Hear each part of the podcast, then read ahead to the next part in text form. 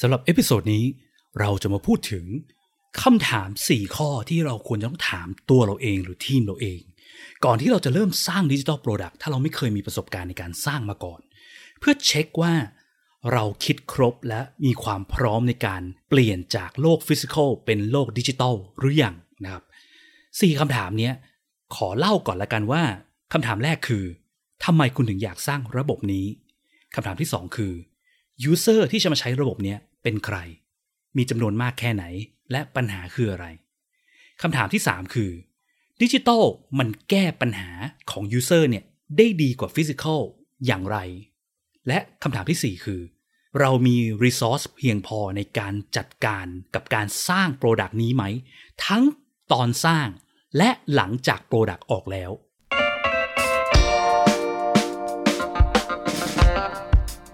ยินดีต้อนรับเข้าสู่ผักสดพอดแคสต์รายการที่จะพูดถึงการพัฒนา product ให้ดีที่สุดสำหรับลูกค้าของคุณ เพื่อธุรกิจที่ยั่งยืนกว่าด้วยกระบวนการ user experience design และ research กับผม พิษพิจารณาลัตนาที่คุณ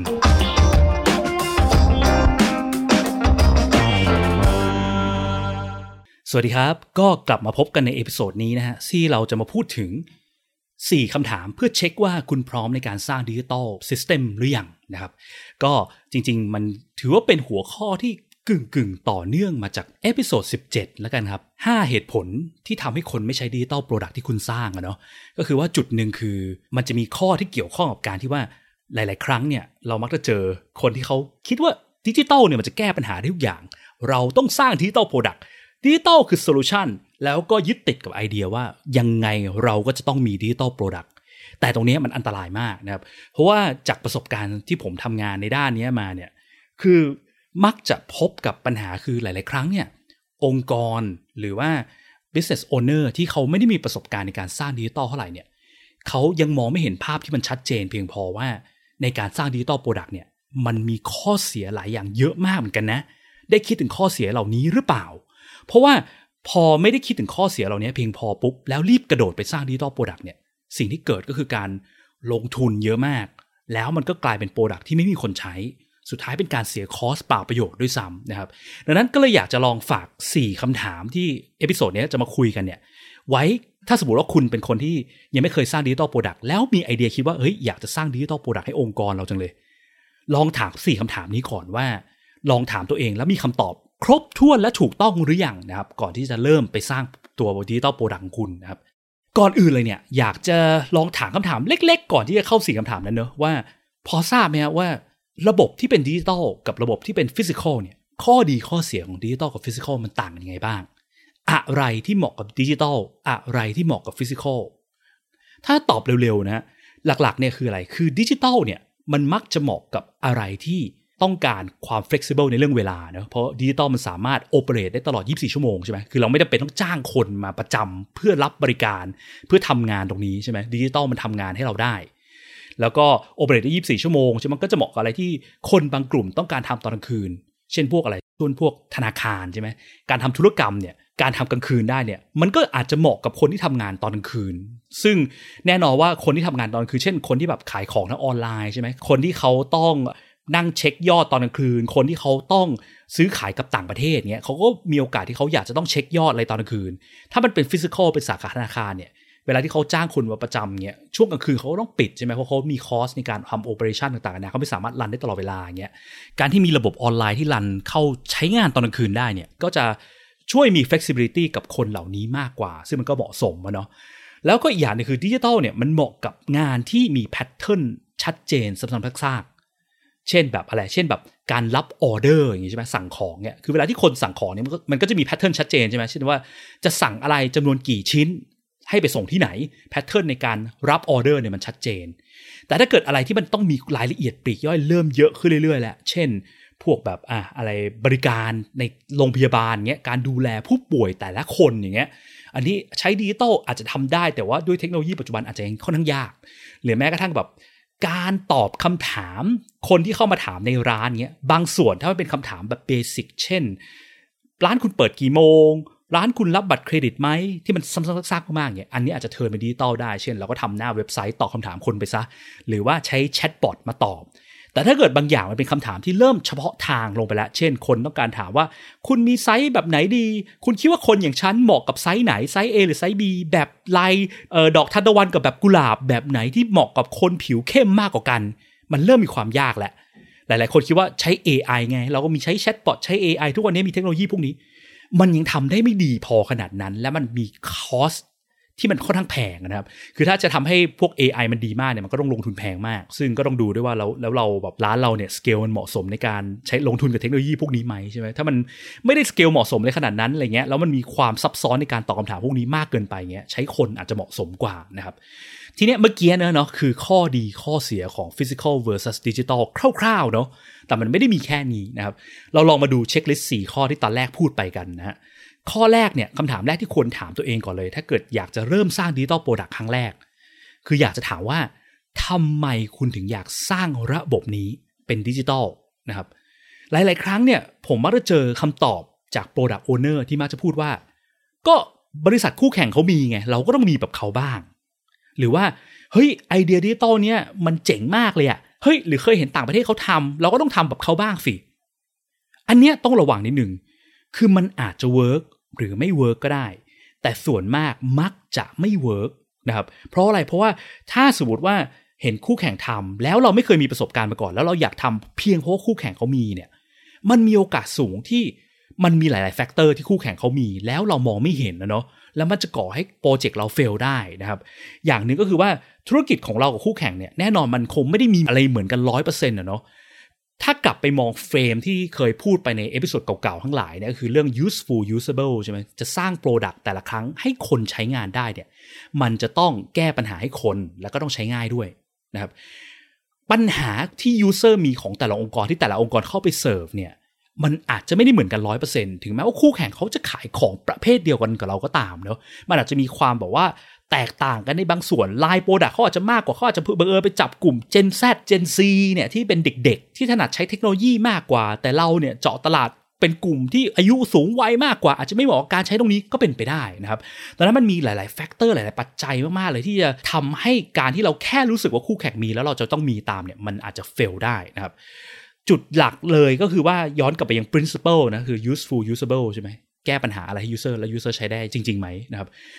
make sure ก่อนว่าเราสร้างระบบนี้ขึ้นมาเนี่ย มันช่วยแก้ปัญหาให้คนได้จริงๆเนาะอีกอย่างหนึ่งที่ต้องระวังก็คือว่าการคิดว่าก็มันมีเทคโนโลยีใหม่ๆ ออกมาไง เราก็ต้องมีออกเทคโนโลยีใหม่ๆ มาบ้างตามเทรนด์เช่นมี AI มีแชทบอทมีพวกบล็อกเชนอะไรเงี้ย พวกนี้ก็ต้องระวังเหมือนกันครับ เทคโนโลยีใหม่ๆ ไม่ได้ตอบโจทย์ทุกเรื่อง การที่ใช้เทคโนโลยีอย่างเดียวเนาะแต่เทคโนโลยีถูกนำไปใช้โดยที่ไม่ได้ถูกคิดว่า มันเหมาะกับการแก้ปัญหาประเภทไหน พอสร้างขึ้นมาโดยที่ไม่ได้ base on การแก้ปัญหา สิ่งที่มันมีโอกาสเกิดสูงมากก็คือว่า มันจะกลายเป็นสร้างปัญหาให้คน และทำให้เราเสียลูกค้ามากกว่าเดิมได้ อันนี้ต้องระวังนะครับ ก็นี่คือคำถามแรกที่อยากให้ถามก่อนเริ่มโปรเจกต์ดิจิตอลนะฮะทำไมคุณถึงอยากสร้างระบบนี้นะครับถ้าเป็นคำตอบแบบที่เมื่อกี้บอกเนี่ยให้ระวังนิดหนึ่งนะครับอาจจะต้องทำ research มากขึ้นอีกนิดหนึ่งคำถามที่ 2 ที่ควรจะถามตัวเองก็คือว่า user ที่จะใช้ระบบที่เราจะสร้างเนี่ยเป็นใครจำนวนมากไหม และปัญหาของ user กลุ่มนี้เนี่ยคืออะไรนะครับไอ้ปัญหาของ user กลุ่มนี้นี่คืออะไรก็คือเหมือนที่เมื่อกี้บอกเนาะสร้างระบบมามันต้องแก้ปัญหาอะไรบางอย่างให้คน ทีเนี้ยถ้าสมมติว่ามันไม่ได้แก้ปัญหาให้คนมันมีโอกาสสร้างปัญหาให้คนเพิ่มนะครับ แต่ก่อนที่จะไปถามเรื่องปัญหาไม่ปัญหาเนี่ยเราอาจจะต้อง define ลงรายละเอียดนิดนึงว่ากลุ่ม user ที่เราจะสร้าง product นี้ให้ใช้อะคือใครเป็นคนประเภทไหน เพราะว่าประสบการณ์ที่ผ่านมาเนี่ยที่เคยเจอคือ หลาย ๆ ครั้งเนี่ยคือ product owner สร้างระบบมา แต่ไม่ได้มองถึง user เท่าไหร่นะ คือแค่ว่าเอ้ยสร้างๆใส่ feature ไปเดี๋ยวคนก็ใช้เองแหละ แต่ถ้าเกิดมาลองมองดูกลุ่ม user จริง ๆ เนี่ยอาจจะแบบไม่ค่อย make sense ก็ได้นะ เช่น user เป็นคนต่างจังหวัด lower income ที่ใช้สมาร์ทโฟนไม่ค่อยเป็น เป็นกลุ่มที่แบบเน้นใช้อย่างมากสุดแค่ใช้ Line หรือว่าใช้ YouTube ดูวิดีโอเงี้ย ไม่โหลดแอปใหม่ ๆ มาใช้ แอปธนาคารยังไม่ใช้เลยเงี้ย แต่จะมา ใช้แอปใหม่ที่คุณสร้างเพื่อทำธุรกรรมซื้อของอย่างนี้เหรอ มัน make sense จริงหรือเปล่าเงี้ย มันอาจจะไม่ make sense ก็ได้ใช่ไหมครับ ดังนั้นการทำความเข้าใจลองสเก็ตลองลงรายละเอียดของกลุ่มลูกค้ากลุ่ม user ของเราเนี่ยให้ชัดเจนดูสักนิดหนึ่งก่อนนะครับว่ามัน make sense จริงหรือเปล่า คนเหล่านี้จะหันมาใช้ออนไลน์จริงหรือเปล่า แล้วก็อาจจะต้องลองดู feedback ประกอบด้วยเนาะว่าสิ่งที่เราเคยได้ยินจาก user มาว่ามันมีปัญหาต่างๆนานาที่เขามีอยู่ปัจจุบันเนี่ย มันสามารถแก้ไขโดยการสร้างระบบออนไลน์ ตรงนี้ได้จริง ๆ กับเขาหรือเปล่านะครับ เพราะเคยเจอแบบประสบการณ์เนอะคืออย่างพวก QR payment อย่างเงี้ยหลาย ๆ ครั้งเนี่ยคนจะชอบคิดว่าเฮ้ย QR payment เนี่ยคือโซลูชันของทุกอย่างเนอะการที่ร้านค้าเราการที่ซูเปอร์มาร์เก็ตของเรา การที่ฟู้ดคอร์ทเรามี QR payment มันจะดีมันจะยอดเยี่ยมมาก มันจะแก้ไขปัญหาทุกอย่างได้ แต่ก็ต้องอย่าลืมด้วยว่ากลุ่มคนที่มาใช้ตรงนี้เป็นใคร ถ้าสมมติว่าเราเป็นเจ้าของฟู้ดคอร์ทเนาะแล้วฟู้ดคอร์ทเราเนี่ย กลุ่มคนที่มาใช้เนี่ยคือแบบอยู่กลางเมืองอยู่กรุงเทพคนที่มาใช้นี่ใช้ iPhone ใช้สมาร์ทโฟนเป็นพวก tech savvyอยู่กลางแถวย่านบริษัทที่ทำด้าน tech ทำด้านสตาร์ทอัพเยอะแยะเงี้ยแล้วเราจะให้ฟู้ดคอร์ทเนี่ยซื้ออาหารแล้วต้องจ่ายเงินด้วยวิธี QR payment อย่างเดียว มันก็โอเคนะ มันก็พอ make sense แต่ถ้าสมมติว่ากลุ่มคนที่มากินฟู้ดคอร์ทเราเนี่ยกึ่งหนึ่งส่วนหนึ่งสักแบบ 20% 30%เป็นคนแก่คนสูงวัยที่เขาไม่ได้ถนัดใช้พวกเทคโนโลยีใหม่ๆเนี่ยมันอาจจะสร้างปัญหาได้นะครับและอันนี้อันตรายคือเคยเจอประสบการณ์เหมือนกันคือ มีบริษัทของรุ่นน้องเนาะคือเขามีฟู้ดคอร์ทอยู่ในบริษัทเนี้ยแล้ววันดีคืนดีฟู้ดคอร์ทของบริษัทเนี่ยตัดสินใจเลิกรับเงินสด ใช้ QR payment อย่างเดียว สิ่งที่เกิดคืออะไรรู้ไหมสิ่งที่เกิดคือกลายเป็นว่า พนักงานที่สูงวัยในออฟฟิศซึ่งมีเยอะมากเหมือนกันเนอะที่เขาทำงานมาหลายสิบปีอยู่กับที่เนี่ยคุ้นเคยกับการกินอาหารที่ฟู้ดคอร์ทเนี่ยเป็นสิบสิบปี วันดีคืนดีกลายเป็นว่าเขาใช้งานไอ QR payment นี่ไม่เป็น กลายเป็นเขาต้องยอมเดินออกจากตึกไปกินข้างนอกแทน กลายเป็นเทคโนโลยีที่สร้างขึ้นมา สร้างปัญหาให้คนกลุ่มนี้แทน ซึ่งอันนี้ไม่ควรเด็ดขาดเลยเนาะเทคโนโลยีควรมีไว้เสิร์ฟคน ไม่ใช่มีไว้สร้างปัญหาใหม่ให้คนนะครับอันนี้อันตรายมาก อยากให้ลองถามตัวเองก่อนว่า กลุ่มคนทั้งหลายเนี่ย การสร้างเทคโนโลยีเนี่ยมันจะไม่สร้างปัญหาให้เขาจริง ๆ ใช่ไหมนะครับอันนี้เขาเรียกว่า exclusive design เนอะ exclusive ที่ไม่ได้แปลว่าพิเศษแบบว่าดีงามนะ มันคือแบบการ exclude อะ exclude คนบางกลุ่มออกไป เพียงเพราะว่าเขาไม่ได้มีความสามารถทางด้านการใช้เทคโนโลยี อันนี้ไม่ดีมากๆนะครับ แล้วก็ต้องระวังอีกอย่างนึงคือ หลาย ๆ ครั้งเนี่ยบางคนคิดว่าจะรีบสร้าง product เนี่ยเพียงเพราะว่าเราได้รับ feedback มาบ่อย ๆ ในเรื่องปัญหาเรื่องนี้ ที่เนี่ยถามว่าเรา feedback ได้รับมาจากไหนอ๋อได้รับมาจากกลุ่ม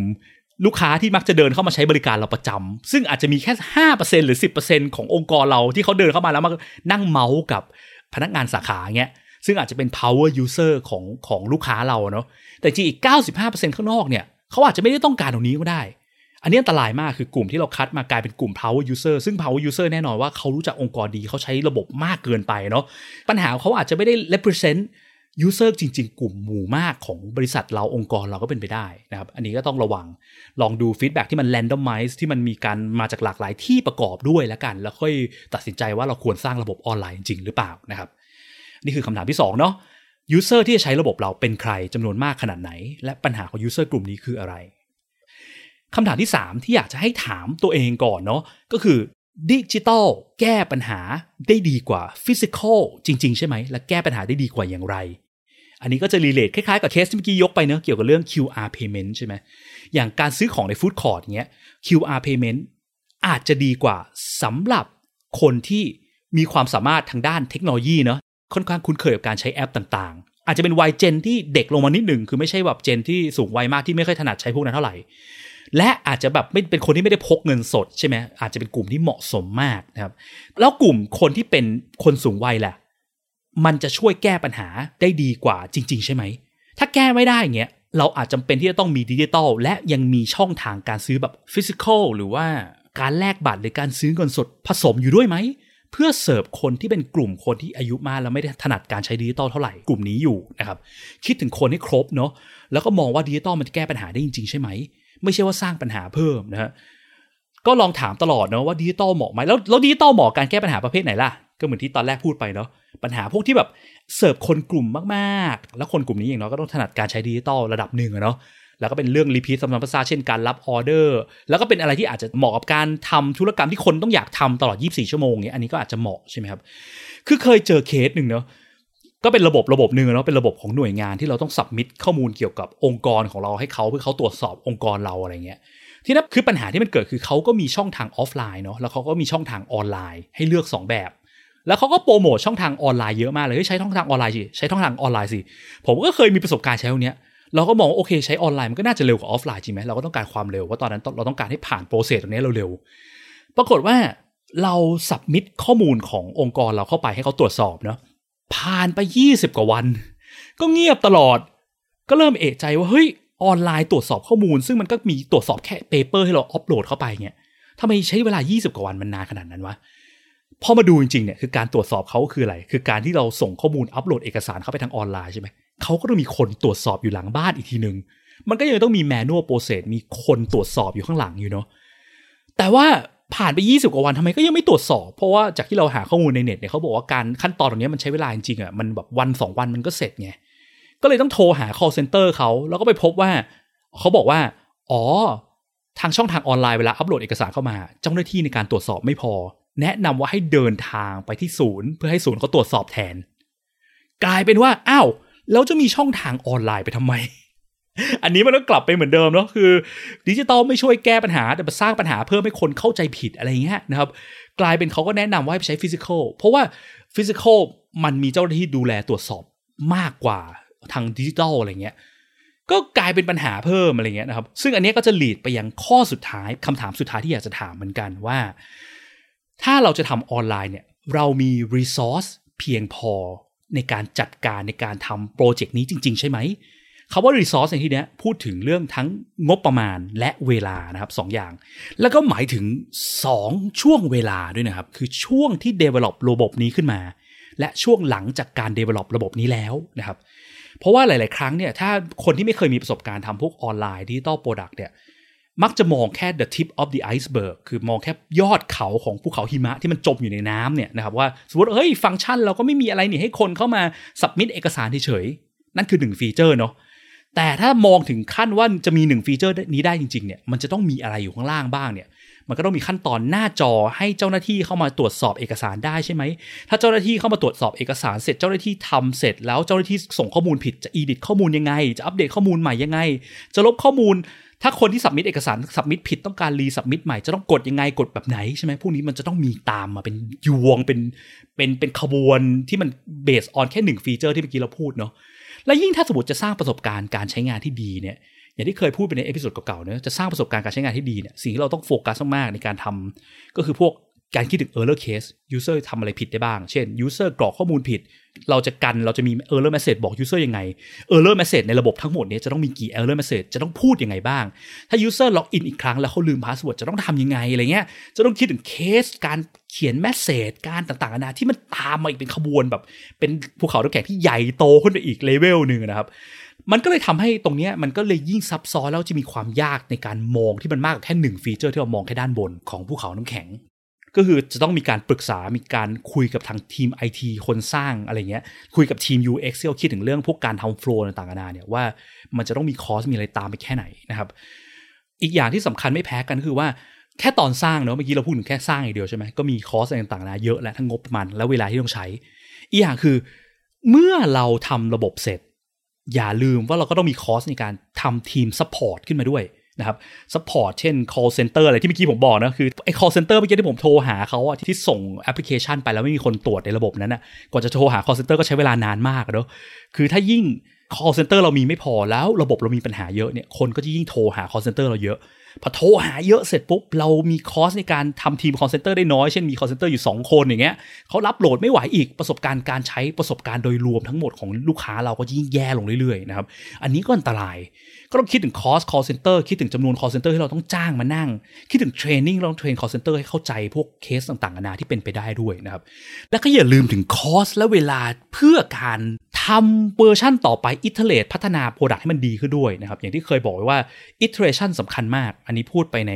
episode เรื่องเกี่ยวกับ design thinking ทั้ง2สาม episode ที่เคยพูดมาเนี่ย ว่าสิ่งสำคัญคือ iterationออกเวอร์ชันแรกไปอย่าคิดว่ามันจะ perfect ถูกต้อง มันจะต้องมีการเก็บ feedback กลับมาเพื่อพัฒนาต่อ ซึ่ง feedback ก็เก็บได้หลายทาง เช่นอาจจะมี feedback form ให้คนกรอกใช่ไหมทำ user test ให้คนมาลอง test เรามานั่ง observe การใช้งานจริงอะไรเงี้ย มีการให้เก็บข้อมูลจาก call center ที่คนโทรมาบ่นโทรมาด่าเงี้ยแล้วเอามาพัฒนา product ต่อ แล้วคำว่าพัฒนา product ต่อนี่ก็อันตราย เขาพัฒนา product ต่อนี่คือพัฒนา feature เดิมที่ออกไปแล้วเนอะแต่มันยังมีปัญหาเรื่อง user experience ประสบการณ์การใช้ยังไม่ดี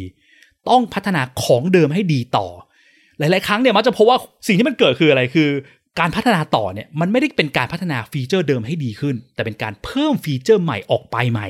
นะครับ อันนี้ก็อันตราย เพราะ feature เดิมยังไม่ดีเลยพอ feature เดิมยังไม่ดี มัวแต่เพิ่มของใหม่เข้ามา ของเดิมที่มันเป็น basic นี้เนี่ยเป็นเป็นสิ่งสำคัญ เป็น basic ที่คนต้องการที่ช่วยแก้ปัญหาให้คนเนี่ย มันยังทำไม่ได้ไม่ดี ของใหม่ที่ออกมาส่วนมากก็จะมักจะเป็นของที่ไป wow คนเนี่ยทำให้ wow ให้ดียังไง คนก็ด่าอยู่ดีใช่ไหมครับ จาก episode 18 นะ โรงแรมไฮแอดแก้ปัญหาลูกค้าไม่พอใจด้วยการ wow ลูกค้าเนี่ย ก็คือ case study ตอนนั้นเนอะคือถ้าเรายังเก็บเรื่อง basic เรื่องการแก้ปัญหาเรื่องสิ่งที่คน expect ไม่ได้เนี่ย จะไปเพิ่ม feature ใหม่มากๆ คนไม่มีทาง wow ไปกับคุณนะคือเขาก็ยังจะด่าอยู่ดีนะครับ ดังนั้น